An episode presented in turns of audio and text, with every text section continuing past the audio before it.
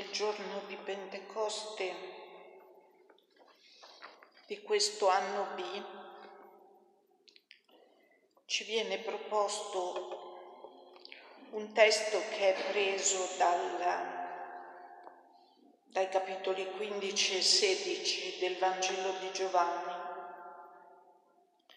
in cui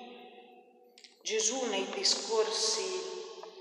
dell'ultima cena, della sera del congedo dai suoi, ha parlato a lungo e a più riprese dello Spirito Santo.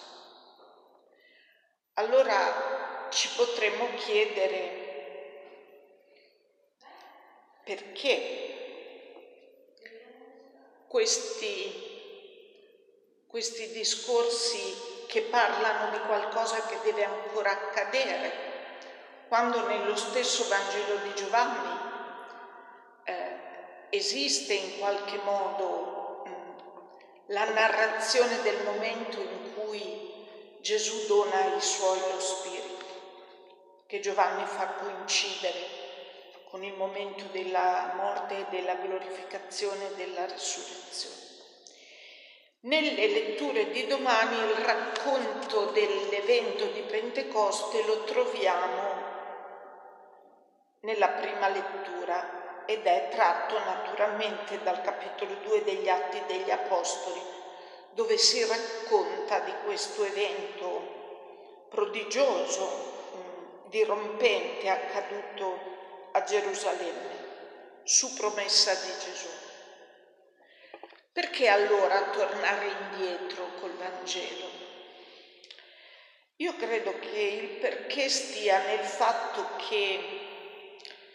quando Gesù aveva detto quelle parole nei discorsi di congedo dai suoi, i suoi discepoli avevano capito ben poco. Questa promessa dello Spirito, questa promessa di un altro paraclito, ancora non era comprensibile e anzi come Gesù stesso aveva detto ai suoi, il loro cuore era forse avvolto dalla tristezza perché sentivano che Gesù si stava congedando da loro, che Gesù stava per andarsene, che il tempo della presenza, della vicinanza, dello stare con lui volgeva al termine e per giunta in modo drammatico. Allora i discepoli hanno cominciato a capire che cosa volevano dire quelle parole di Gesù dopo che quel dono è arrivato, appunto dopo che la Pentecoste, la discesa, il dono dello Spirito si sono realizzati. E nel testo che abbiamo ascoltato e che riascolteremo nella messa di domani, Gesù dello Spirito di questo dono a venire, di questo dono futuro, il paraclito che io vi manderò dal Padre, lo spirito della verità che procede dal Padre. Di questo spirito Gesù dice due, tre cose. La prima cosa che dice è che lo spirito darà testimonianza di me. Lo Spirito dice Gesù darà testimonianza di me. E questa prima affermazione forse racconta ai discepoli quanto hanno bisogno di essere aiutati da una luce speciale dall'alto per rendersi conto di chi Gesù è stato e di che cosa veramente ha rappresentato per loro. Lo Spirito darà testimonianza di me, non basta aver incontrato Gesù, avere vissuto con Lui per qualche anno, avere condiviso la tavola e le strade della Palestina, c'è bisogno di uno che dia testimonianza di Lui. E allora forse questa è la prima cosa che lo Spirito dice anche a noi, che Gesù dice anche a noi circa il dono dello Spirito. Quando verrà lo Spirito che io manderò dal Padre, egli darà testimonianza di me. La prima richiesta, il primo desiderio che lo Spirito viene ad animare nel nostro cuore è che qualcuno ci faccia conoscere Gesù, ci dia testimonianza di Lui, ci aiuti a cogliere quale dono la sua vita e la sua presenza è stata per il mondo e per noi nel momento in cui ne abbiamo incontrato. Poi c'è una seconda cosa che Gesù dice ed è ho molte cose ancora da dirvi, ma per il momento non siete capaci di portarne il peso. Quando verrà lo Spirito della verità vi guiderà a tutta la verità. Quindi la prima affermazione è Egli darà testimonianza di me. La seconda promessa è quando verrà lo Spirito vi guiderà a tutta la verità. E questo guidare a tutta la verità forse vuol dire due cose diverse, vuol dire vi accompagnerà nel cammino verso la pienezza della verità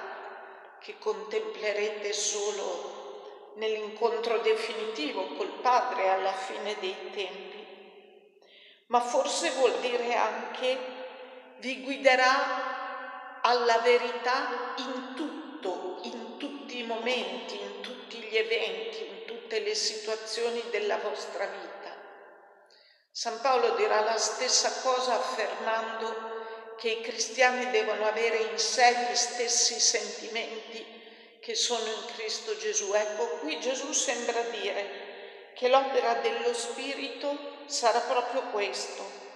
guidare a tutta la verità, cioè far entrare un po' alla volta ciascuno di noi, i discepoli e ciascuno di noi, in tutta la verità di Gesù, nella verità dei suoi pensieri, dei suoi sentimenti, delle sue azioni, della sua vita.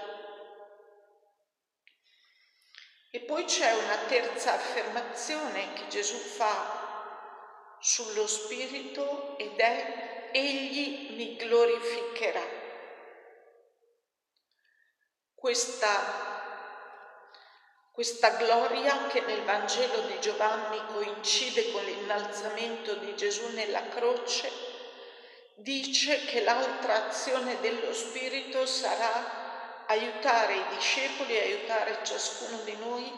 a entrare dentro questo mistero, che la vita si guadagna perdendola, che la croce che sembra il momento della massima sconfitta e del massimo fallimento di Gesù diventa in realtà il momento della sua glorificazione. Allora che Gesù dica lo Spirito mi glorificherà Forse significa lo Spirito vi mostrerà in che senso, in quel dono totale della sua vita,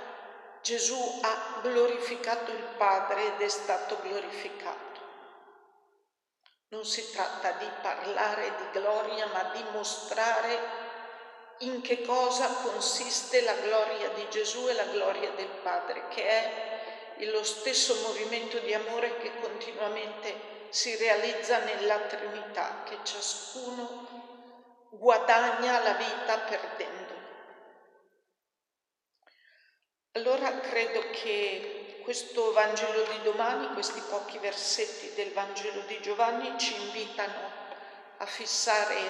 lo sguardo su questo dono che abbiamo già ricevuto perché noi abbiamo già ricevuto il dono dello Spirito e lo riceviamo sempre di nuovo nell'Eucaristia, con questi tre desideri, che ci aiuti ad essere, a rendere testimonianza a Gesù perché comprendiamo chi è Lui davvero, che ci guidi a tutta la verità, cioè a leggere tutta la realtà così come Gesù l'ha letta, l'ha percepita, l'ha sentita, l'ha giudicata, che ci aiuti ad entrare nella gloria della croce, perché solo così potremo essere i suoi discepoli e i suoi testimoni.